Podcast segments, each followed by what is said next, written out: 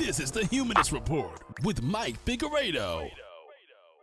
This podcast is sponsored by viewers like you on Patreon, through PayPal donations, with YouTube memberships, and Twitch subscriptions. To support the show, go to patreon.com forward slash humanist report or become a member by clicking the join button underneath any one of our videos on YouTube.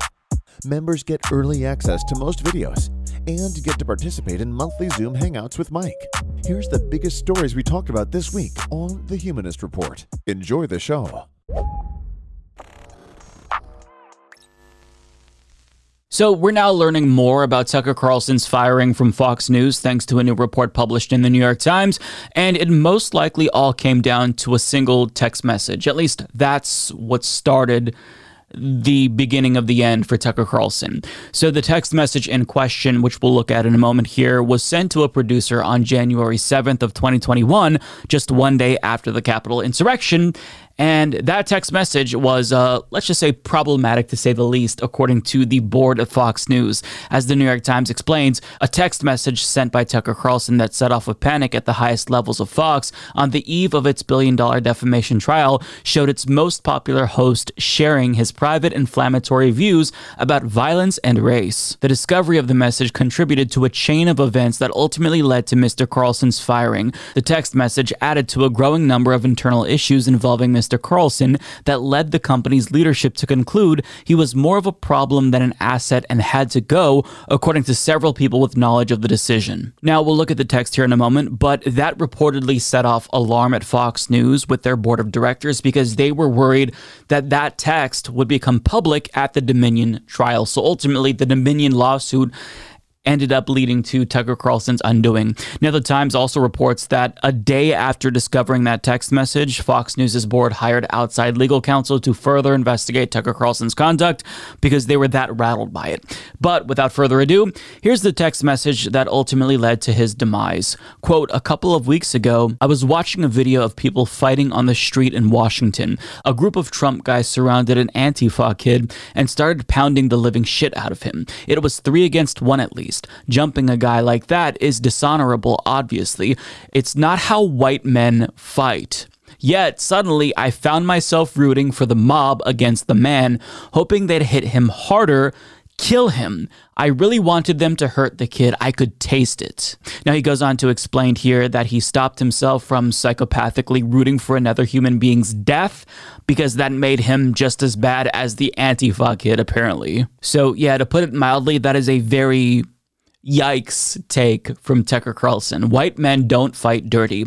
But I mean, are you sure about that, Tucker Carlson? Because Benjamin Dixon shared Tucker Carlson's quote with this photo of a bunch of white people smiling in amusement at two black men who were lynched. White men don't fight like that, my ass. But I mean, sanitizing the history of white violence against black people is a core component of white supremacy. But I mean, just personally speaking, seeing that quote from Tucker Carlson didn't surprise me at all. But apparently, Fox News' board of directors saw that, and uh, this was the look on their faces. Oh my God, could it be that our beloved Tucker Carlson is a white supremacist? this text is just so out of character. I mean, it's honestly just shocking that that tweet rattled them so much given every single thing that Tucker Carlson has said on national television for years that they've paid him to say, mind you. And I've talked about it quite a bit on this program, but in case you missed it, here's a compilation put together by Media Matters and Mehdi Hasan Show demonstrating how anyone who's been paying attention should not be surprised by that text from Tucker Carlson. They're trying to change the population of the United States and they hate it when you say that because it's true, but that's exactly what they're doing. Is anyone pushing back at all? I have less political power because they're importing a brand new electorate. Why should I sit back and take that? How much longer do you think Americans will put up with this? How long before Americans start to take border enforcement into their own hands? We have absolutely the right to know. We should demand to know now. Every time they import a new voter, I become disenfranchised as a mm. current voter. No, they're not allowed to do that. Why are we putting up with this? Most people go along with this absurd standard. They dutifully shut up. They don't think they have a choice. You wonder how much longer they imagine Americans are going to go along with this. It can't go on forever, but you can see why they're trying it. Demographic change is the key to the Democratic Party's political ambitions. Our leaders have no right to encourage foreigners to move to this country in order to change election results. Abrupt change causes social chaos, always. What will the consequences of that change, of that revolution be? In your bones, you know the answer. It's terrifying. And it doesn't have to happen. You cannot overstate the scale of demographic change underway right now in the United States. It's a direct assault on our democracy. They don't even really care about your vote anymore. Their goal is to make you irrelevant. You're just an American citizen. Shut up and obey. They know that calling you a racist is the fastest way to make you obey. In other words, you're being replaced and there's nothing you can do about it. So shut up! if you don't obey them, they denounce you as a racist. Why do they do this? They do it because it works. But here's the thing it can only work if you play along with it. And we don't plan to.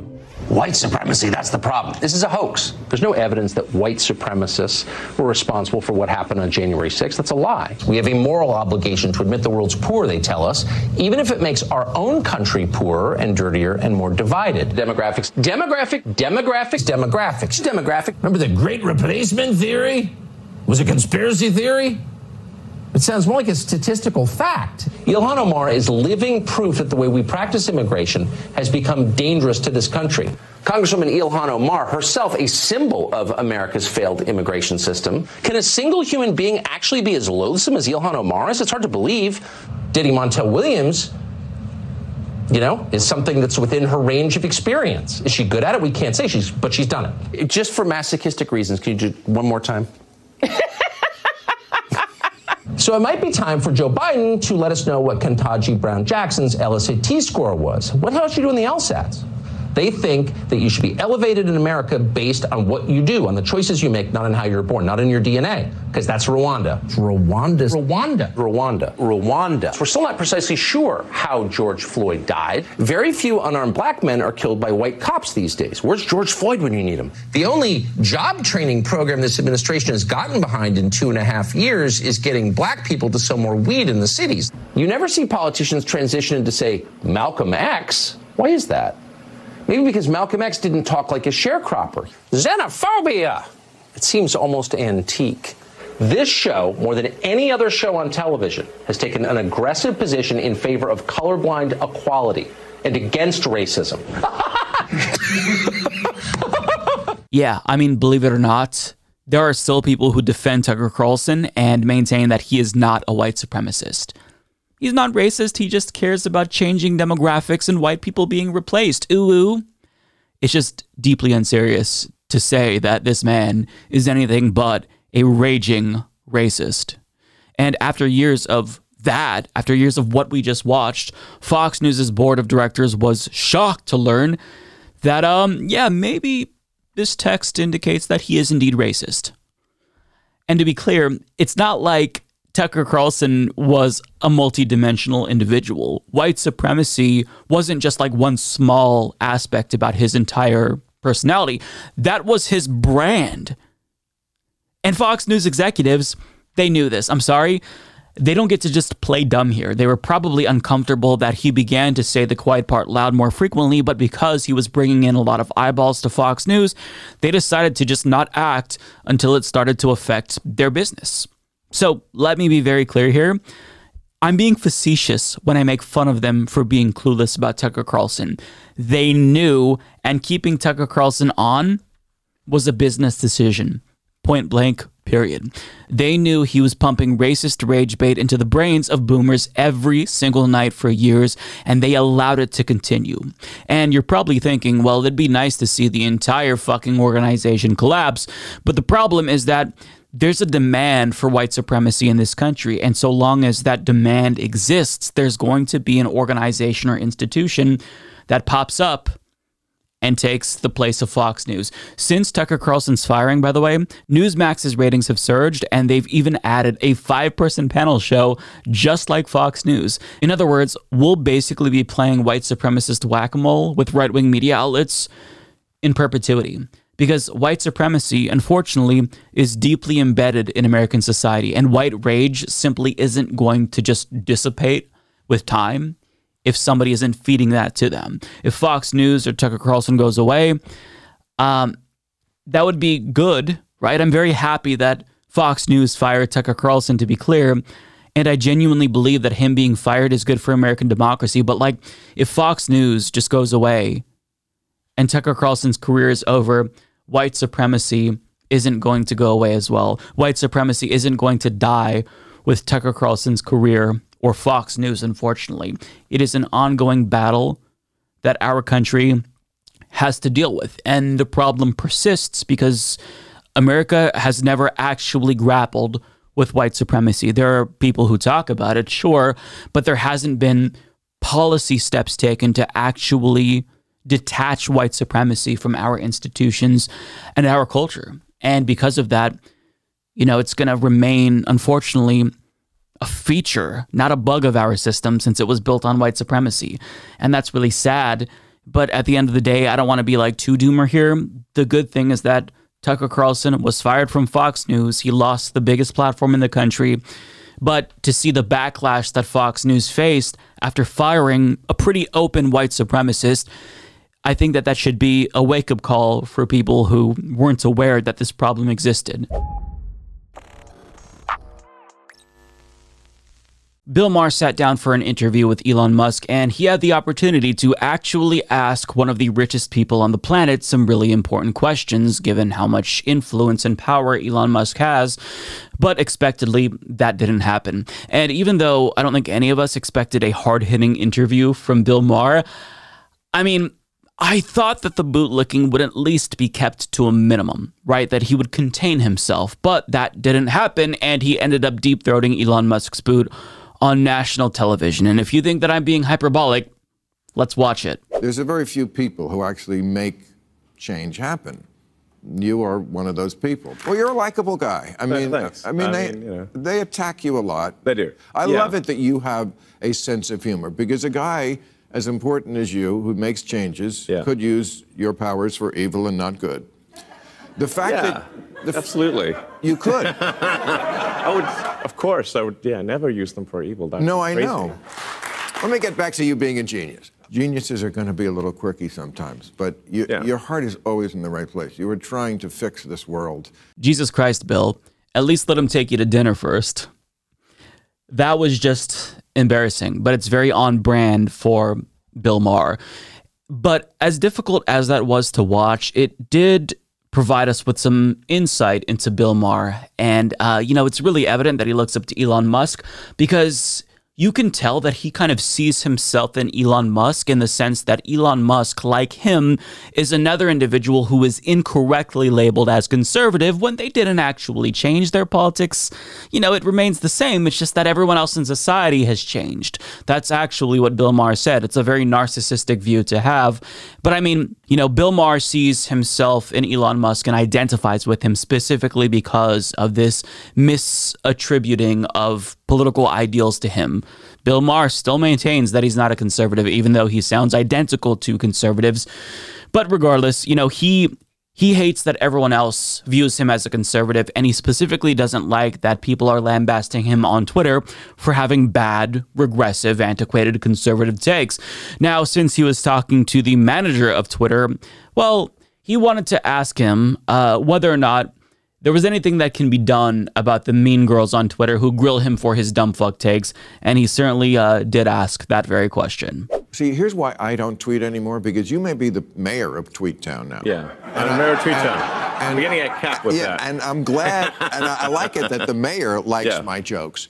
But the reason I don't do it anymore is because the mob of mean girls is still there. And th- that has Sure. not changed. Uh, no, I- like, it's too easy to get canceled. And I don't even know what pisses them off. They're so nuts, these kids. I feel like I'm walking on a roof with a blindfold. I could fall off any time. Yeah. Th- that was the most innocuous thing, but it's like, you know, I said George Washington was a great president. Oh, how Yeah. dare you? Yeah, yeah, exactly. It had some flaws, but but uh, I, I, So how do you overall, uh, fix he was that, instrumental in the Mr. Mayor? creation of the United States. Hey, Bill Maher, this shoe, Am I so out of touch? No, It's the children who are wrong. Corporate wants you to spot the difference between those two clips. They're the same clip. Look, that right there, that clip of Principal Skinner, that is Bill Maher in a nutshell. Rather than talking to people about their frustrations with him and areas of disagreement, he's choosing to stomp his feet and claim that everyone else is wrong and he's right. There's no way he can possibly be wrong. Bill, you live in a bubble and you're out of touch. See, I used to be a fan of you, but you're very clearly surrounded by yes men and you insulate yourself with people who agree with you. You're also insulated by your wealth as well. And this happens to people with a lot of money and a lot of power. Like if you never leave your ivory tower and converse with the common folk, you start to lose touch, you start to lose focus. And that's what happened to Bill Maher, and he refuses to admit that he's the one who lost touch. So instead, he says, everyone else has changed, not me. I mean, again, I said that this is narcissistic, but like, this is quintessential narcissistic behavior right here. It's just, it's so embarrassing that he would say this. There's no level of introspection whatsoever. Now, for a good portion of the interview, they end up talking about the dumbest shit imaginable. For example, Bill Maher pretends as if Elon Musk has a PhD in wokeism and asks him to define the woke mind virus as if he knows what that is himself. But let's listen. First of all, what is the woke mind virus? And if we don't deal with this, nothing else can get done. Tell me why you think that. Yeah, so um, I think we need to be very cautious about any, anything that is anti meritocratic um, and anything that is. Uh, that, that results in the suppression of, of free speech. First of all, it's so hilarious to me that Bill Maher is treating the woke mind virus as the most important issue of our time. It's not one of the most important issues. It is the most important issue of our time. More important than money in politics, capitalism, climate change. No, it's wokeism. That is the barrier to change because, as we all know, our government institutions have been captured by the woke mind virus, and that's why there's so many problems in this country currently. That's leading to the institutional breakdown. You know, if it wasn't for the woke mind virus, then Roe v. Wade wouldn't have been overturned. Uh, you know, corruption in politics, legalized bribery wouldn't have become a thing. I mean, it's just an idiotic viewpoint. It's so dumb. But by Musk's definition, he would be woke because his rise is antithetical to meritocracy, which he says being anti meritocratic is one of the elements of being infected with the woke mind virus. He doesn't have a rags to riches story. He was born with a silver spoon in his mouth. He was born into wealth, and his father owned an emerald mine. Second of all, if being woke also includes censorship, then Elon Musk has that in spades, considering that he censors people on Twitter all the time, including doing censorship at the behest of governments. For example, Twitter is censoring critics of Indian Prime Minister Narendra Modi and silencing critics who share a BBC documentary exposing his human rights abuses. So it turns out that Elon Musk, by his own standards, mind you, is infected with the woke mind virus. But Bill Maher is going to treat him as if he's some sort of an authority on this subject, as if this is a serious issue in the first place. And this next clip, they're going to basically whine more about how bad the woke mind virus is. And it's just like this shows that like Bill Maher is past the point of no return. He's too far gone. There's just no saving him after you see how stupid this conversation is. This uh, woke mind virus, how did it start? Was it bats? Was it a, a escape from a lab? I mean, wh- what is your assessment of what? Because it's fairly recent.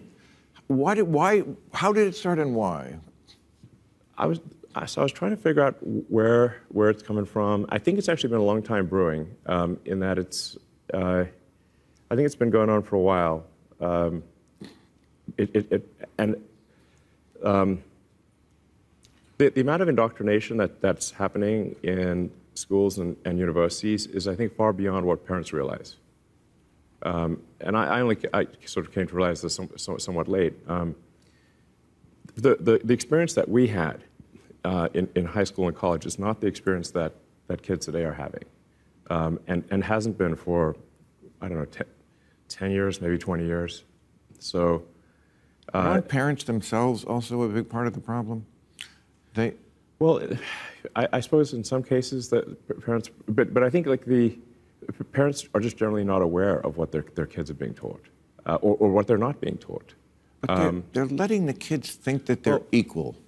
I mean, yeah. Let me let me let me give you, let me give you an example that, that, a friend of mine told me, which uh, you know his uh, daughters uh, go to college in, in oh sorry go to high school in, in the Bay Area, um, and um, and he he was asking them like, well, so who are the you know, who are the first few presidents of the United States? Uh, they, they, they, could name Washington, uh, but and I said, well, what do you know about him? Well, he was a slave owner. What else? Right. Exactly. Nothing. right. Like, uh, okay, that's maybe you should know more than that. You know. Yeah. Yeah. That, and that that is the woke mind virus. Exactly. yeah. yeah incredible political commentary there from two geniuses. They did a fantastic job demonstrating just how important this issue really is. That right there, that's what the woke mind virus is, knowing that George Washington had slaves. This is the most important issue of our time. We have to address this before we tend to any other issues in society. Let me just remind you all these are grown men we're talking about here, and they're having a conversation on national television about the dumbest fucking shit imaginable, and we're supposed to take them seriously? Unbelievable. Now, Elon Musk doesn't offer any meaningful commentary here because he's not very bright, but since he's right wing and he's a right wing culture warrior himself, he defaults to right wing bullshit about school indoctrination or some nonsense like that. See, parents, they don't know that their children are being taught all of these things and they're being indoctrinated, and the far left is trying to radicalize your kids and yada yada. And what bugs me the most is that they're treating this like it's a new phenomenon, which is incredibly ahistorical. First and foremost, the reason why Musk thinks this is new is because he's ignorant. Second of all, Think about what happened during our history and the way that any massive social shift was framed by conservatives. Racist segregationists framed school integration as a far left takeover of schools, and they fearmongered about the danger that black people pose to kids in the same way that conservatives are now fearmongering about the danger that LGBTQ plus people pose to children. So they're using the exact same playbook.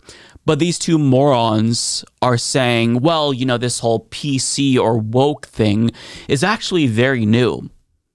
No, it's not new. There's always been progress and pushback to said progress. There's always been social blowback to massive social change. The real mind virus here is right wing propaganda that both of these dipshits have fallen for hook, line, and sinker. That is the issue here. But Bill Maher also says that the problem is that they're letting the kids think that they're equal. First and foremost, I thought that equality was the goal for liberals like Bill Maher. But yet, you know, he's not conservative. He's still a liberal. Mm-hmm. Yeah, sure. Now, second of all, the whole contention with CRT, I thought, was this hyper focus on inequality and privilege and how that was tantamount to the oppression Olympics. And that's why it's bad. But no, they're telling the kids that they're equal. I mean, it doesn't even make sense. Maybe Bill Maher misspoke, but I feel like he should have his talking points down given how significant of an issue this is according to him, right? They're just like, this is just two dipshits blabbing about the dumbest shit imaginable. That's all that this is here. We really don't have to ascribe any additional value to it. But I mean, they are both out of touch. They're conservative elites. And really, what this is about is they're in their feelings because people online make fun of them and criticize them precisely for takes like this bad takes, dumb takes. Now, they know that the woke mind virus isn't the biggest issue of our time, but the reason why they're attaching more value to it is because people criticizing them online it makes them feel victimized and they really want to be the victims. Right wingers always try to portray themselves as the victims as they victimize everyone else in society. And because these elitist pricks lead very privileged lives, well, they feel the need to make their perceived oppression their entire identities because that's kind of like the one thing I think that tethers them to the common folk and makes it seem as if they're not so different than us. See, you know, there are people who struggle to pay the bills, working a shitty job that they hate, where they're mistreated. But also, you know, rich people have problems too. Bill Maher gets criticized online for saying dumb things. We all have problems. See, there's no class differences here. Look away. The real issue, according to these morons, isn't that elites like Elon Musk are exploiting his workers and hoarding wealth. It's the woke mind virus. Like, doesn't this feel like they're trying to distract you from the real problems that class divisions create? It feels that way because that's exactly what they're trying to do. Wittingly or unwittingly, all of this is a distraction because they don't want you to know that rich people like them are robbing you blind, specifically Elon Musk. But of course, Bill Maher didn't take the time to ask him about that, ask him about the union busting and the exploitation and the abusive behavior. No, he instead decided to suck him off about how great he is because um, he's being persecuted by the wokeists online.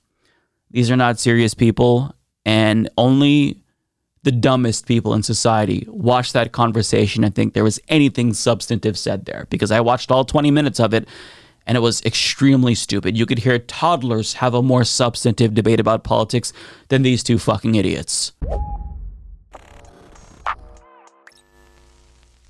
So, back in April of last year, Jack Dorsey, who created Twitter, endorsed Elon Musk's acquisition of the platform, writing in April of 2022, quote, In principle, I don't believe anyone should own or run Twitter. It wants to be a public good at the protocol level, not a company. Solving for the problem of it being a company, however, Elon is the singular solution I trust. I trust his mission to extend the light of consciousness. Fast forward to today, and Jack Dorsey is now backtracking because he acknowledges that Elon Musk has been a complete disaster for the platform that he created. CNN explains. Former Twitter CEO Jack Dorsey backtracked Saturday on his earlier endorsement of Elon Musk as the right choice to lead the company, speaking out against the billionaire who, for the past six months, has led Twitter through a series of largely self inflicted crises.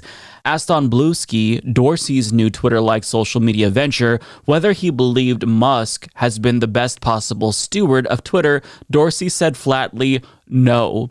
Dorsey added that Musk should have walked away from acquiring Twitter for $44 billion and faulted Twitter's board in hindsight for trying to compel Musk to follow through with the deal despite Musk's attempts to back out of the purchase last year. Quote, it all went south, Dorsey said, but it happened, and all we can do now is build something to avoid that ever happening again. So that is his polite way of saying, yeah, his takeover has been a complete fucking disaster, and I was absolutely wrong about Elon Musk. And I feel like what he said about Elon Musk just makes me believe that this man is a weirdo, right? He created a platform that is good. I mean, Twitter, even before Elon Musk, has brought a lot of us lots of misery, right? But I mean, he created something that, without a doubt, is used by a lot of people, and it has been, I think, good for democracy overall. It gave voices to people in authoritarian countries who wouldn't otherwise be able to get the word out. So, I mean, Twitter has been instrumental in elevating political discourse in a multitude of ways, even if it kind of feels on this smaller level that it brings us all down. But at the same time, like to think that Elon Musk would extend the light of consciousness is just bizarre. Like, I, for one, I honestly didn't think that Elon Musk would be as big of a disaster as he is. My response to Elon Musk acquiring Twitter, if you go back and watch those videos, was yeah, I'd prefer that he didn't do that. But I mean, at the end of the day, I don't necessarily think that he would substantially change the way that the platform functions because this is a businessman who wants to make money. So, all this talk about free speech and all this bullshit, um, he is going to make some minimal changes, some tweaks around the edges, but largely keep things the same.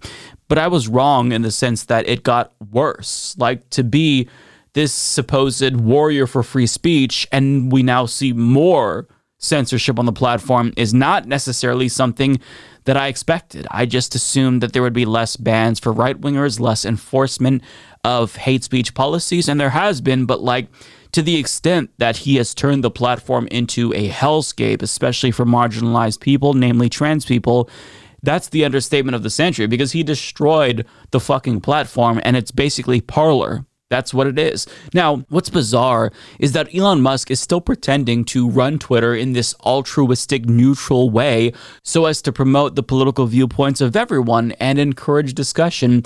But that hasn't happened, and he's turned Twitter into a right wing hellscape specifically by fostering that kind of environment. Like, Twitter is the way that it is currently because of what he did who he interacts with. I mean, now verified users who are mostly conservatives or Elon Sims are promoted by the algorithm. So you'll see them more and their posts are not good, but that's what the algorithm is pushing.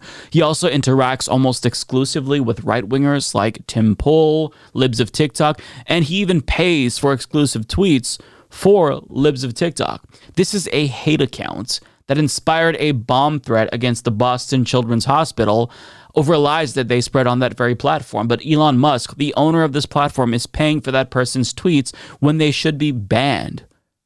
He also purged leftist accounts. He censored posts at the behest of right wing governments, censors posts at the behest of literal Nazis trying to hide their calls for genocide. I talked about that last week. And in addition to all of that, the platform barely fucking functions.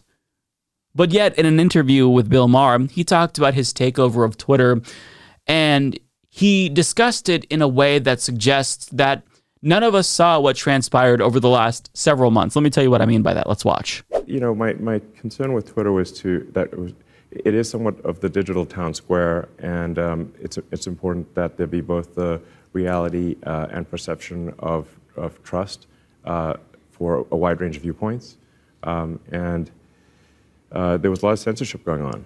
Um, and we've, we, we sort of uncovered a lot of that with uh, the Twitter files, including a lot of, of government driven censorship, which you know. It, it's, it's, I mean, it, it seems that that's got to be a constitutional violation, what was going on there. But, um, so, so, and I could, since I'm like an avid Twitter user, I could detect that like something's not right here. Um, and so that's, that's really why uh, I, I, did the acquisition. It wasn't, wasn't because I thought this was an easy way to make money or something like that. This is a, man, this is, being mayor of Twitter Town, Tweet Town, or whatever, uh, is, is, is, definitely like there's a lot of arrows pointed at you, like flying yes, at you. Of you course. Know? See, what he said there is only persuasive, one, if you're naive, and two, if he didn't already purchase Twitter and wasn't already running it into the ground. But as avid Twitter users currently criticize him for running the platform into the ground, rather than listening to their constructive criticism, he tries to portray himself as like some sort of a persecuted victim who's just trying to restore civility to the town square and lift up everyone's voices. But you can't say that because that's not what happened. You're not running Twitter in a neutral way, and you're not promoting free speech. You are a censorious bastard, and you're as bad as the previous Twitter regime was. This is what your own Sims tell you. Bari Weiss even called you out for this. So anyone with a brain who uses Twitter can see that Elon Musk very clearly has been bad for the platform. I mean, how many people has he fired when he went there? How many actual engineers who are needed for the platform to function stably has he let go because what they criticized him or something? It's just it's ridiculous. So I mean, it's I'm glad that Jack Dorsey is finally acknowledging that this was a huge mistake, but at the same time, it shouldn't have taken him this long. But I mean, I'm I'm glad. Welcome to the part to the party, Jack. I'm glad that you see that Elon Musk is a complete fucking moron now. Um, but with that being said, Jack Dorsey created another platform, and that is Bluesky. And I'm on there, and a lot of other lefties are on there, and it's much, much better than Twitter. It's still not to the point where we can abandon Twitter for Bluesky because it's in its beta phase and there's a lot of missing functionality. But in terms of just like the environment there, that actually feels like a real town square. That actually feels like you can have conversations, engage with other people who might, might disagree with you, and it's not going to get super ugly. It's not going to lead to somebody, you know, uh, harassing you. It's just, it's a much better platform. I'm sure that as it grows, that will change as well. But one thing I can guarantee is that it's almost impossible for Bluesky to be ran as poorly as Twitter with Elon Musk at the helm. So either way, it's just funny that Jack Dorsey went from trusting Elon Musk only with Twitter to now saying, oh my God, yeah, he's been a disaster too. Yeah, He's been a complete fucking disaster. And it just shows you that just because you have money doesn't mean that you're smart and you're competent. So I don't think that I've ever landed on the same side of an issue as Candace Owens. I mean, maybe her and I agree that ice cream is delicious or something like that, but in terms of like political issues or issues with regard to social commentary, I don't think we've ever agreed. But I guess even a broken clock is right twice a day because, specifically with regard to the Steven Crowder issue, Candace Owens is making a lot of sense. She's making some really good points. And she kind of has a right to be angry at Steven Crowder since he accused her of extortion, and she is. But despite whatever biases she already has, in this video that we're about to watch, she's going to make a really solid case for Steven Crowder's cancellation, and every single word she says here is correct, which pains me to say because complimenting her is uh it, just it makes me feel almost physically ill because she's wrong on like 99.9% of the issues. But objectively speaking Candace Owens here is spot on. And I think that what she specifically has to say about this issue is important because you've probably heard leftists like myself make the same argument that she's going to make here but Steven Crowder's fans aren't going to listen to woke leftists like myself who've been trying to cancel Crowder for years. Uh, because, you know, we don't have the legitimacy in their eyes that Candace Owens has, but they might listen to a fellow conservative like Candace Owens. So that's why I think that her saying what she's saying here is important? Well, again, going back to the pattern, it's not just the Daily Wire. It's David Landau. It's Sven the Computer. It's Jared Monroe, formerly known as Not Gay Jared, people that are locked into NDAs and are not allowed to speak about the abuse that they endured by Steven Crowder. It's Owen Benjamin. It's now his wife. Do you believe that all of these various different parties, the majority of them who have never spoken to each other, I have never spoken Sven the computer. I've never spoken to David Landau. I've never spoken to Hillary Crowder. I've never spoken to Owen Benjamin. Do you believe that all of these people, as is the paranoid narrative that Steven Crowder is presenting, are working maybe in, in collusion with big tech to try to destroy him? Or, or do you believe it's plausible that Steven Crowder is just a monster? I personally believe that he is a monster. And that is, by the way, Steven, if you're watching, I'm not trying to extort you. I am just simply telling the truth. There was a lot of things that are going on, and I am glad that his wife found the strength to speak out. And I'm calling upon everybody to roundly condemn this, to, to reject this firmly, not to somehow come up with an excuse and say, oh, well, it's a divorce, so we shouldn't talk about it. We should mind our own business. No, the way that we represent ourselves privately and publicly should be the same. The same. If you purport to care about family values, again, then you should care about this situation and you should condemn it. I never thought that I'd say this, but um, Candace Owens is absolutely correct. I almost vomited saying it. I'm being melodramatic, of course. No, what she said there is correct. I think it's common sense, honestly. And if you're unfamiliar with the people that she referenced in that video, like Dave Landau, Owen Benjamin, and Not Gay Jared, who currently can't speak because he's under an NDA, uh, I will link you to the videos that I did about them. We went over their criticisms um, over the weekend, so you can watch that. I'm not going to rehash that now. But basically, long story short, his ex employees are detailing his abusive behavior, detailing instances where Steven Crowder made them feel uncomfortable, do things that make them feel uncomfortable. And I think that what they say matters because they know Steven Crowder more than anyone. They know his behavior more than anyone, and they have nothing to gain by condemning Crowder and everything to lose by speaking out against somebody with a massive platform and a lot of clout in their circles. But as Candace Owens puts it, you know, what's more plausible here? Because he's trying to make it seem as if this is some sort of a coordinated smear campaign by big tech to shut him down. But, like, think about this. Is it plausible that this is big tech trying to shut him down or woke leftists trying to cancel him or just that he's a shitty person? Like what's more likely in this situation?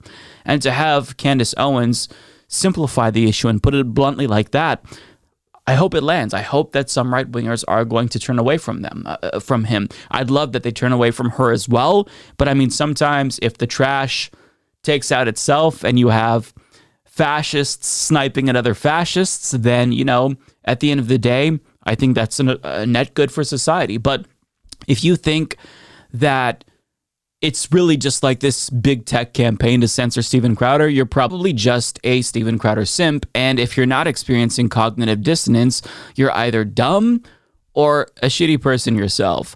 Now, on Twitter, Candace Owens talked about this a little bit more, and she responded to the abuse of his wife by implying that conservatives should be consistent on this issue, writing, If this were Alec Baldwin caught on camera, every person in conservative media would condemn this and play it on repeat.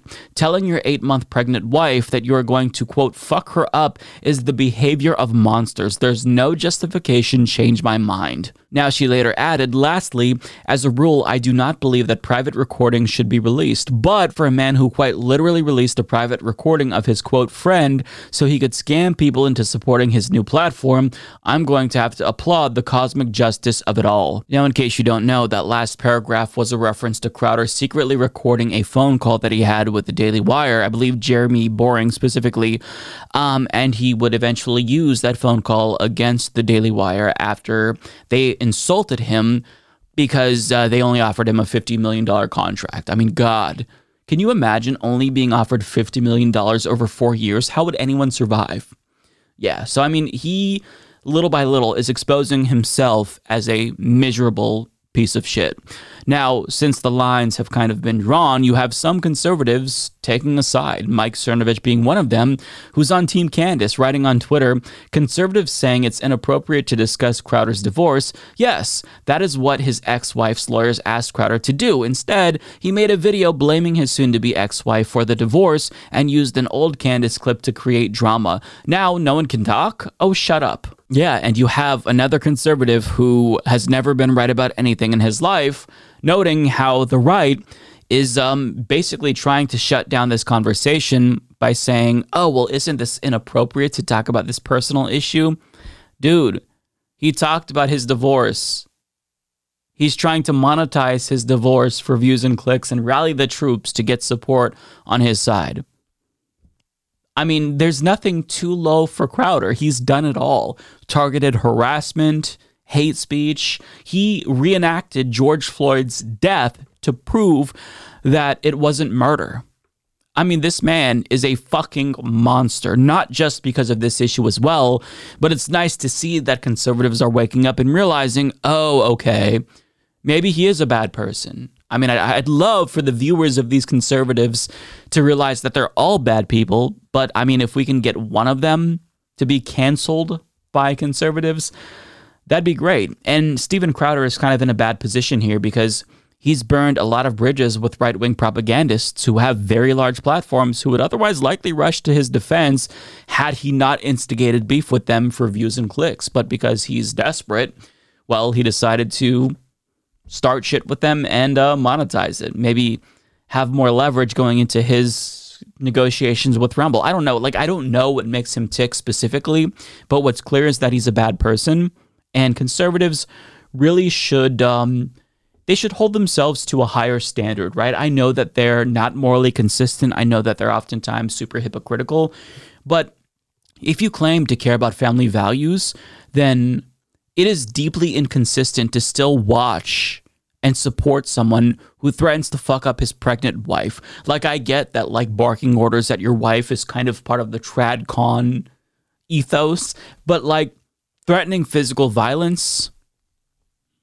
Are you okay with this? Because if you continue to watch Steven Crowder, you kind of are, right? But I mean, look, I don't think that Steven Crowder's fans are going to listen to me, but hopefully they listen to people like Candace Owens who are saying what's pretty obvious. The man is a piece of shit. The man is a monster, and good people should not support people who do that to their loved ones. Lately, the Supreme Court has been subject to numerous corruption scandals involving multiple Supreme Court justices, and to make matters worse, they refuse to adopt a binding code of conduct or recuse themselves from cases where there is a clear conflict of interest. And furthermore, Chief Justice John Roberts won't even testify before the Senate Judiciary Committee about ethical concerns that U.S. senators have. Yet, Justice Samuel Alito says that all of this talk about Supreme Court corruption and them being illegitimate is uh, mean, and we're hurting his feelings by discussing their corruption, and we should totally stop it. I'm, of course, paraphrasing what he said, but that was basically the sentiment that he echoed in an interview to the Wall Street Journal. As Jezebel reports, Alito told the Wall Street Journal in an interview published Friday that attacks on the legitimacy of the High Court are new during his lifetime. Quote, We are being hammered daily, and I think quite unfairly in a lot of instances, and nobody, practically nobody, is defending us, he said. The idea has always been that judges are not supposed to respond to criticisms, but if the courts are being unfair, unfairly attacked, the organized bar will come to their defense. But if anything, the justice continued, they've participated to some degree in these attacks. Interesting. Have you ever considered, Alito, that if the bar is supposed to come to judges' defense if they're attacked unfairly, maybe you're not being attacked unfairly? Perhaps it's the case that these criticisms are actually legitimate and the court being in a legitimacy crisis currently is really bad for the US judiciary. Have you ever considered that? No, of course not. See, he's actually telling us that everyone else is wrong and they're right. These nine unelected justices, they're correct. Now, we'll talk about that in a moment here, but I got to address that in the same interview, he claimed to have a pretty good idea who the Dobbs leaker was. And he says that the draft decision was likely leaked to intimidate the justices and instigate an assassination of one of the justices in order to stop Roe v. Wade from being overturned. But I mean, after finding out that Alito himself leaked the Hobby Lobby decision, I don't think it's unreasonable to assume that the Dobbs leak could have been done by him.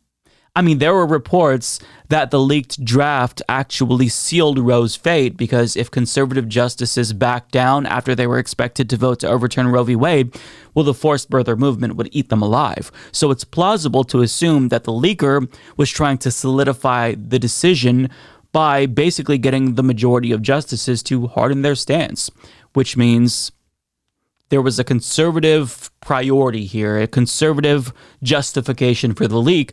And since Alito, again, leaked cases before, you put two and two together, it's not outrageous to assume it's him. But I mean, either way, it's evident that Alito has a victim complex, and like all conservatives, um, he's trying to make it seem as if powerful people, people with power and authority, they're the real victims, like Supreme Court justices, and we're all just being really mean. It's not that they're victimizing us by taking away our rights and destroying worker rights and the planet. No, we're being too mean to them. That's his actual argument here. What a baby. But I mean, for all this talk of quote unquote unfair attacks being lobbed at the Supreme Court, let's just remember why people are concerned about ethical issues with regard to the Supreme Court. Remember, Thomas's wife, Ginni Thomas, is an insurrectionist who literally tried to overthrow the US government. That is no small thing, and Thomas didn't recuse himself from that case. Now, not to mention his sugar daddy Harlan Crow, who was an admirer of Nazis, showered him with gifts for decades, and that almost certainly had an impact on his decisions directly. For example, the Lever reports that Thomas voted to end federal protections for tenants put in place during the pandemic after Harlan Crow's company complained that that was hurting his company's profits. And additionally, after Thomas voted to allow unlimited sums of dark money in U.S. elections in the 2010 Citizens United decision, well, contributions from his sugar daddy Harlan Harlan Crow subsequently rose by 862%. And as Americans for Tax Fairness explained in a Twitter thread, the Crow family has spent over $25.8 million trying to influence elections over the past 35 years, but nearly 80% of that spending has come in just the 13 years since Citizens United. That figure doesn't include donations to conservative organizations that don't have to be reported. So Thomas has made votes that conspicuously benefit his sugar daddy never recused himself from those cases, never disclosed the lavish vacations that Harlan Crow took him on. But according to Alito, it is unfair to question the court's legitimacy. I mean, it's just a hilarious thing to say at this point. And while Thomas may be the most corrupt, he's not the only unethical justice. Neil Gorsuch, for example, failed to disclose that the buyer of a property that he co owned was a law firm that frequently argues cases before the Supreme Court. And this matters because prior to his confirmation, the property sat there for two years without a buyer. But all of a sudden, once he's confirmed to the Supreme Court, nine days after specifically, he has this law firm who argues before the Supreme Court buy up this property? I mean, maybe it's a coincidence, but if you believe that, I have a bridge to sell you. They were probably trying to butter him up. But see, justices are supposed to avoid the appearance of impropriety. And that right there, him not disclosing that, is the appearance of impropriety. But the problem is that there's nothing that is legally binding them to avoid the appearance and the way that they're avoiding the appearance is to just like not be transparent, not not disclose these things. But furthermore, Chief Justice John Roberts has refused to hold justices to the same standard as even district and appeals court judges are held to by refusing to adopt a binding code of conduct. And on top of that, he's refusing to testify before the Senate Judiciary Committee, as I stated earlier. Oh, and if that wasn't bad enough, his wife, Jane Roberts, raked in $10.3 million in commission as a law recruiter between 2007 and 2017 and she got this job two years after her husband became the Chief Justice, and probably because her husband was the Chief Justice. And while there's no evidence that she placed lawyers with firms to deliberately influence her husband, it's likely the case that at least some of her clients landed at firms that had business before the Supreme Court. And the question is would Roberts be more sympathetic towards their arguments if he knows that they're former clients of his wife, where she was paid extremely handsomely to get them their job? I mean, given how unethical the court has been, that is a real concern. Furthermore, Roberts mischaracterized his wife's income. As Truthout explains, in financial disclosures, John Roberts characterized his wife's compensation as salary rather than commission, which Kendall Price, a colleague of Jane Roberts, described in the affidavit as misleading. Pace University law professor Bennett Gershman went further and said that the alleged mischaracterization of the income is against disclosure laws. So, if the Chief Justice to the U.S. Supreme Court is potentially violating disclosure laws, needless to say, it's not unfair to call them out for being illegitimate, to call them out for these ethical issues that they continue to face. So, none of them seem to feel the need to disclose gifts or purchases or potential conflicts of interest, and there's just an overall fundamental lack of transparency here. But putting aside the ethical concerns with regard to their own personal financial corruption, the court is also unethical in the sense that they are one of the most hyperpartisan, pro corporate theocratic courts in American history. The Roberts Court is responsible for Citizens United, McCutcheon, overturning Roe, gutting the EPA, opening the door to prayer in schools, destroying worker rights. I mean, we're not even scratching the surface here. And also, they might possibly limit the authority of regulatory agencies that have the ability to protect us from environmental destruction. As Zach Schonfeld of The Hill explains, the Supreme Court on Monday announced it will hear a case that could significantly scale back federal agencies' authority with major implications for the future of environmental and other regulations. Named the court's decision in Chevron USA v. Natural Resources Defense Council, the Chevron deference has become one of the most frequently cited precedents in administrative law since the decision was first handed down in 1984. It involves a two step test. First, judge judges decide if Congress has, in the statute, directly spoken to the precise question at issue. If it is ambiguous, courts defer to agencies as long as their actions are based on a permissible construction. And the justices in this case are being asked to explicitly overturn the Chevron case, which is bad, needless to say. And some justices have already kind of expressed concern about the sweeping nature of the Chevron case. In other words, they've expressed interest in doing just that, overturning it. So I expect them to do that and screw us over once again. But I mean, to be fair, the Roberts Court has given us some good decisions. It's not all bad, right? DOMA was struck down. Uh, gay marriage bans were also struck down. But ironically, those same bans could be reinstated by the same court that struck them down in the first place, proving that all justices are basically partisan hacks and the ideological makeup of the court matters more than anything else right? But getting back to Alito, if he's concerned about the legitimacy of the court and thinks that everyone is being too unfair by attacking them, well, I mean, there's something that he can do that will easily remedy the situation. First and foremost, the court can adopt a binding code of conduct, but they won't do that. So they simply are required to avoid the appearance of impropriety. But again, that is, when I say requirement, that's a bit of a misnomer because it's a recommendation. They don't actually have to comply with the code of conduct that lower court judges are forced to comply with. So if they want to be taken seriously and regain the legitimacy that they lost, they can adopt a binding code of conduct. And also, justices like him and Clarence Thomas can resign. That would help a lot as well. But given how uh, they won't even recuse themselves from cases when there is a clear conflict of interest, I'm not going to hold my breath on that one. But he can't have it both ways, right? At the same time, he wants us to stop questioning the legitimacy of the court while the justices are brazenly corrupt and refuse to disclose things that we should know about. But it doesn't work that way. So, I mean, my message to Alito is either do better or shut the fuck up because you can't tell us to stop talking about your corruption if you're not going to stop being corrupt.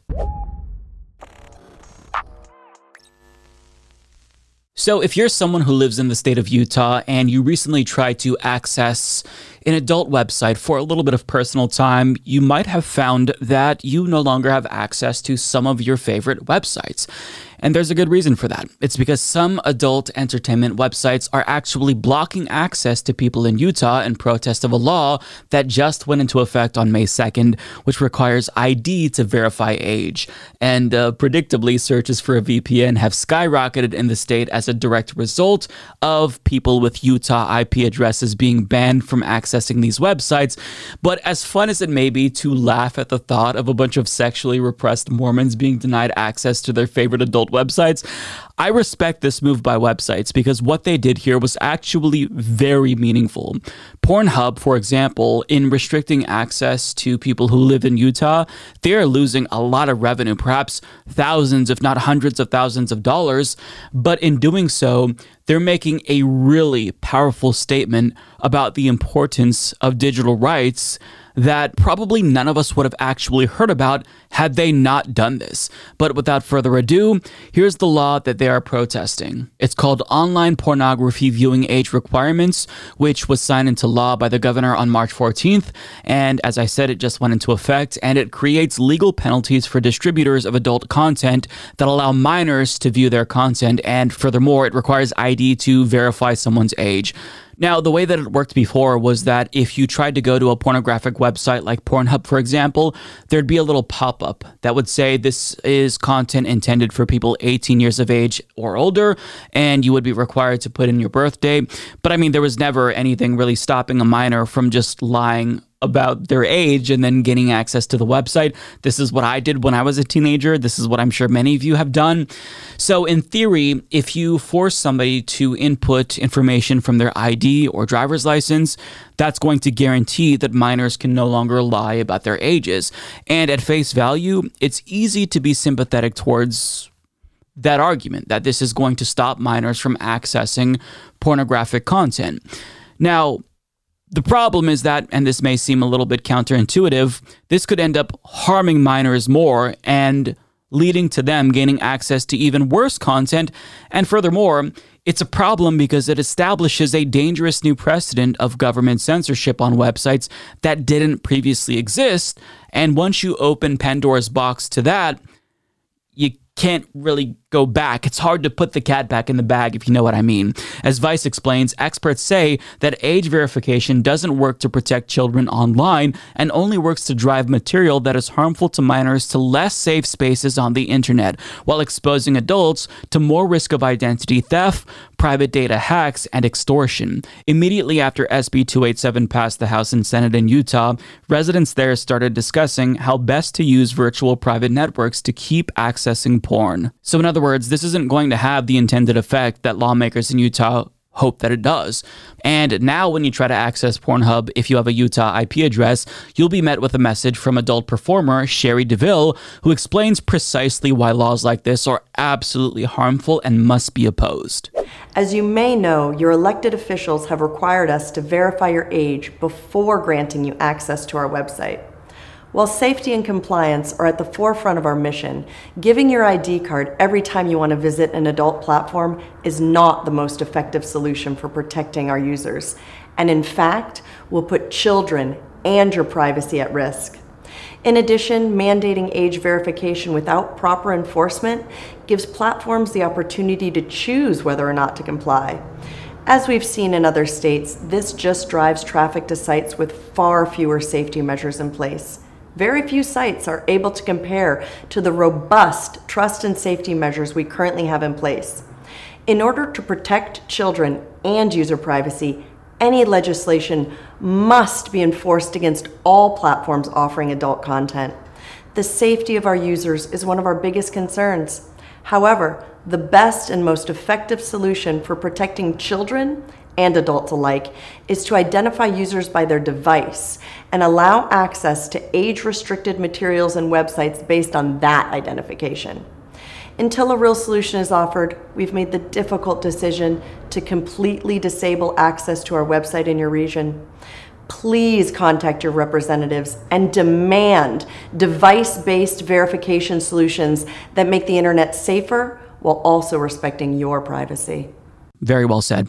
Now, for a moment here, just consider where this could take us to if we allow this to be precedent. I mean, it could start with pornographic material, but it could lead to censorship with regard to reproductive health. It could be expanded to LGBTQ plus content. I mean, imagine for a second you're a closeted gay or trans teenager and you have this supportive community online that you can console with about issues that are unique to your community. But all of a sudden, you can't access this community because a bunch of bigoted lawmakers in your state deem all queer content targeted towards minors as inappropriate or pornographic, even. I mean, they're already claiming that Drag Queen Story Hour is tantamount to the sexualization of children. So, I mean, what's to stop them from deeming queer affirming sites as porn? What's to stop them from saying the Trevor Project, which is a resource dedicated to stopping suicides of queer youth, as, oh, they're just grooming children into the gay lifestyle. Furthermore, what happens if you now need an ID to access a particular political or government website, but you don't have an ID? I mean, the implications of this are deeply unsettling, and all of this is possible only if we allow states like Utah to get away with these censorious new restrictions on websites. And they're already trying to expand ID verification to non pornographic websites, in case you weren't already aware. As CNN explains, porn sites aren't the only ones to face calls for age verification. State and federal lawmakers have increasingly pushed to mandate a minimum age for social media use, too. Last week, U.S. senators proposed a nationwide ban on social media use for children under 13. Age requirements for social media websites have also been approved in Arkansas. So we are entering dangerous territory here. Now, do I think that social media is harmful to young people? Absolutely. I think it's harmful to all of us, to be frank.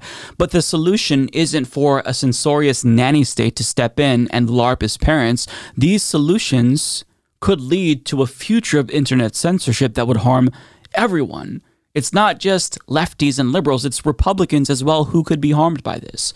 Now, Utah, believe it or not, isn't the first state to opt for ID verification. A similar law actually went into effect in Louisiana not that long ago. CNN continues In Louisiana, one of the country's first age requirements for adult websites went into effect in January.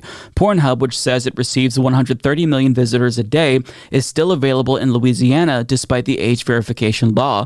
Users accessing Pornhub within Louisiana are presented with with a different web page that directs them to verify their age with the state's digital ID system known as LA Wallet. A spokesperson for the site told CNN that since the Louisiana law went into effect, traffic from the state has fallen by 80%. The spokesperson added that unlike Louisiana, Utah lacks a similar digital ID system. Now, I'm not sure what the minor to adult ratio is of people trying to access pornographic websites in Louisiana. Honestly, don't know if you could even quantify that data.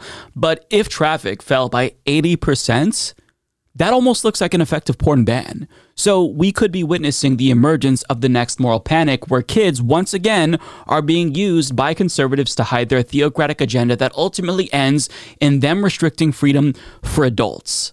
Banning porn is something that they can't do because that would violate the First Amendment. But if they impose new restrictions, specifically on the internet, well, you can basically produce the same outcome virtually.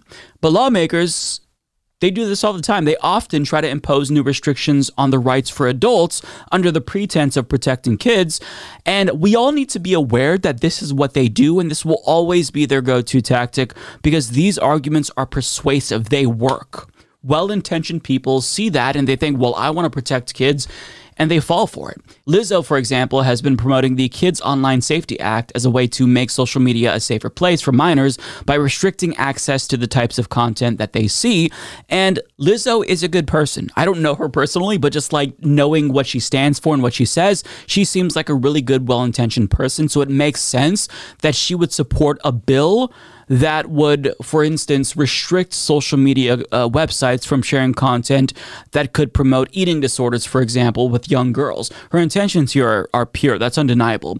But legislation that she's promoting would end up hurting more than helping. And a digital rights organization, Fight for the Future, has launched a petition to try to get her attention to explain to her that this bill is a Trojan horse, nothing more. It's going to do more harm than good. They explain KOSA would allow state attorneys general, think Ken Paxton from Texas, who is actively investigating the families of trans children, to dictate what content platforms are allowed to recommend to underage users. While the bill's supporters fantasize that this will incentivize platforms to moderate more responsibly, for example, by removing content promoting eating disorders, the reality is that they will simply moderate in a more risk averse way.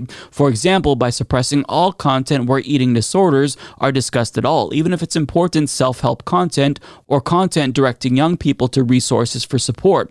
They add the bill has been roundly condemned by nearly every major LGBTQ and human rights organization in the United States, including the ACLU, GLAAD, and the National Center for Transgender Equality, because it would actually make kids less safe, not more safe, and could lead to widespread censorship of LGBTQ content, body positive content, content related to reproductive health care, and other important topics for young people. And again, I want to emphasize that I know that Lizzo wouldn't intentionally support legislation if she knew that it harmed queer youth. But these lawmakers, they use Orwellian language in these bills, and they do that to prey on our natural instincts to protect vulnerable people. And it's not just Republicans, to be clear. There are Democrats who support KOSA as well because they think that social media giants aren't doing enough to police content on their platforms. And we have to be aware of this. We as informed individuals need to make others aware of this as well. Even politically savvy people get duped sometimes. For example, Bernie Sanders and Elizabeth Warren, they voted for FOSTA and SESTA in an effort to combat human trafficking, but the passage of that legislation has been correlated with an increase in violence against sex workers. And this is something that sex workers said would happen at the time when the bill was being discussed. So the takeaway is that we need to listen to vulnerable and marginalized communities and we also need to take our own digital rights seriously because it is constantly under attack. So we have to vociferously push back against laws like this, the one in Utah, the one in Louisiana, and other ones being proposed. Because government censorship is one of those instances where it's hard to undo once it's done, right? You'll see a lot of momentum only in one direction. Because if the government thinks that they can get away with these censorious laws by naming them misleading things, they're going to keep doing it. And it's like death by a thousand cuts. Little by little, state after state is going to transform the internet into an entirely different place. So I really respect Pornhub here. Kudos to them for standing up.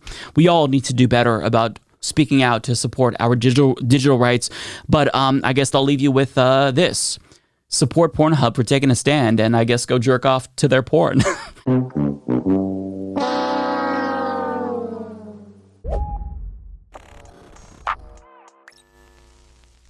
Republicans have long maintained that their decades long crusade against LGBTQ plus people isn't actually driven by hate, contrary to popular belief. Rather, they're fueled by their compassion for homosexuals and their desire to see them stop sinning. Also, they want to protect children and protect women's sports and women and traditional marriage. They just want to protect a lot of people, not gay people, but a lot of people, right? They never just really come out and say what they're really thinking that they hate us. But one lawmaker in Florida did just that because, as LGBTQ Nation explains, State Representative Jeff Holcomb was speaking on Monday on the floor of the Florida House of Representatives about a bill to urge Congress to get rid of the woke social engineering and experimentation practices in the U.S. military. Yeah, see, when I think about the military, my number one complaint is usually that they should stop droning brown people in other countries that didn't attack us. But for this individual, uh, this egghead right here, I mean, Jesus Christ, uh, he. he thinks that you know the wokeification of the military is uh, is bad, and he's going to try to make the case for that in this video that we're about to watch. But as you watch it, pay very close attention to the blonde lady in the background and listen very carefully because you are going to hear audible gasps as he admits what he does here, as he says the quiet part loud. Labeled as racist and discrimination without an, without a response. ISIS, the Taliban, and Al Qaeda. Those are the folks who discriminate. We bombed a building in 2017 like we never usually do. We bombed it because they threw homosexuals off that building. Our terrorist enemies hate homosexuals more than we do.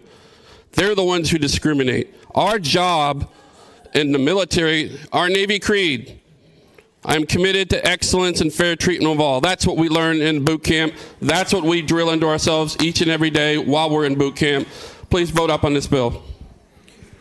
Thank you. Time having expired. Representative Gregory, you're recognized to close on your memorial. Yeah. So, needless to say, he made a little bit of an oopsie. You're not supposed to just outright admit that you hate gay people. You're supposed to hide the ball and cloak your true feelings by concern trolling about tangential issues that aren't actually related to gay rights or trans rights. So um, it's just it's hilarious to see him say this because as he said it, you can kind of tell that he's like, "Oh, I'm not supposed to give away the game here," but he just kept going because mm-hmm. once you say it, you, you know you can't really put the cat back in the bag. But I mean, nobody who's watching this is surprised that Republicans hate gay people, but like the disingenuity has been like the hallmark of their hate crusade against gay people. So for him to just say, "Yeah, we hate gay people," but you know terrorist groups, they hate gay people more because, you know, they threw them off buildings. So at least we're not killing gay people. Aren't we merciful? Yeah, very merciful. Thank you. Thank you so much. Now, for additional context, LGBTQ Nation explains Holcomb was speaking about Florida SM 1382, which would have the state of Florida send copies of a text to President Joe Biden and other federal officials demanding that the military stop engaging in, quote, woke social engineering and experimentation practices. This is so fucking stupid. The bill cites the military's opposition to racism in the workplace and the facts that openly gay and bisexual men and women have been allowed to serve in the military, and quote, the ban on transgender individuals serving in the military was lifted as examples of woke military policies. I'm sorry, but aren't you the folks who argue that combat readiness was really important and distractions should be something that are minimized? I mean, isn't racism a bit of a distraction? Isn't that going to kind of destroy relationships in the military when we need them to be cohesive. I mean, uh, this is what you all argue, right? But no, it's bad now to say, hey, gays can serve openly now. We're not kicking them out for being gay. We're no longer doing trans witch hunts. And um, because of that, they're woke. Now, more about Florida. His speech comes after years of attacks on LGBTQ plus people's rights from the Florida state legislature, including the state's infamous Don't Say Gay bill, its ban on transgender students participating in school sports, and its most recent bill to allow doctors to refuse care for LGBTQ plus people. So states like Florida, they propose and pass so many anti-LGBTQ plus laws that it's hard to keep up with them. So only a fool would think that they don't hate LGBTQ plus people. But it's just so interesting to me that they're just saying the quiet part loud, even if it was a Freudian slip. For them to say it, to hear them say that they hate gay people, that is um, very entertaining. And I like that they're doing that because I think that that helps us because they're just kind of exposing themselves. We want them to not hide the ball. I want them to be more explicit because that turns off the normies. But even when they don't explicitly say what that dipshit said, it's clear that they hate us, and it's getting increasingly hard for them to hide that fact. Not just in Florida, by the way, because last week Alex Bollinger of LGBTQ Nation reported about Kansas. Quote, Kansas Republicans enacted one of the most regressive bathroom bills in the nation after the state legislature overrode Governor Laura Kelly's veto, leading Kansas House of Representatives Speaker Dan Hawkins to proclaim himself, quote, just giddy. Quote, getting that women's Bill of Rights was truly the icing on the cake, Hawkins said, after the body voted 84 to 41, mostly along party lines, to override Kelly's veto. The state Senate voted 28 to 12 to override her veto. So the cruelty is the point for those unaware. And their disingenuity is just crystal clear because this same party who is stripping away women's rights, women's reproductive health care, they're passing bills under the pretense of protecting women. It's just, it's comical at this point. And if you're a trans person or LGBTQ plus person who's watching this, I know that it's easy to feel bogged down by all of these stories because it just feels like everybody hates you. And it's easy to feel that way when the bigots are much louder than ever before, you know, and there's a lot of bigots with power passing law after law restricting your rights. By the way, we're up to 471 anti-LGBTQ plus bills introduced in 2023 alone, with more to come for sure. But I mean, overall, understand that despite all of this noise, society is changing, even if it doesn't feel like it. Because remember, just because the biggest bigots also happen to be the loudest people, that doesn't actually mean that they represent the majority. Let me tell you what I mean. A new Morning Consult poll finds that after weeks and weeks of right wing hysteria over Bud Light's partnership with a trans woman, a majority, I repeat, a majority of beer drinkers actually feel very or somewhat favorable about companies that hire trans spokespeople, with 19% of Americans not really knowing or caring about the situation. And just 28% of people are mad about it.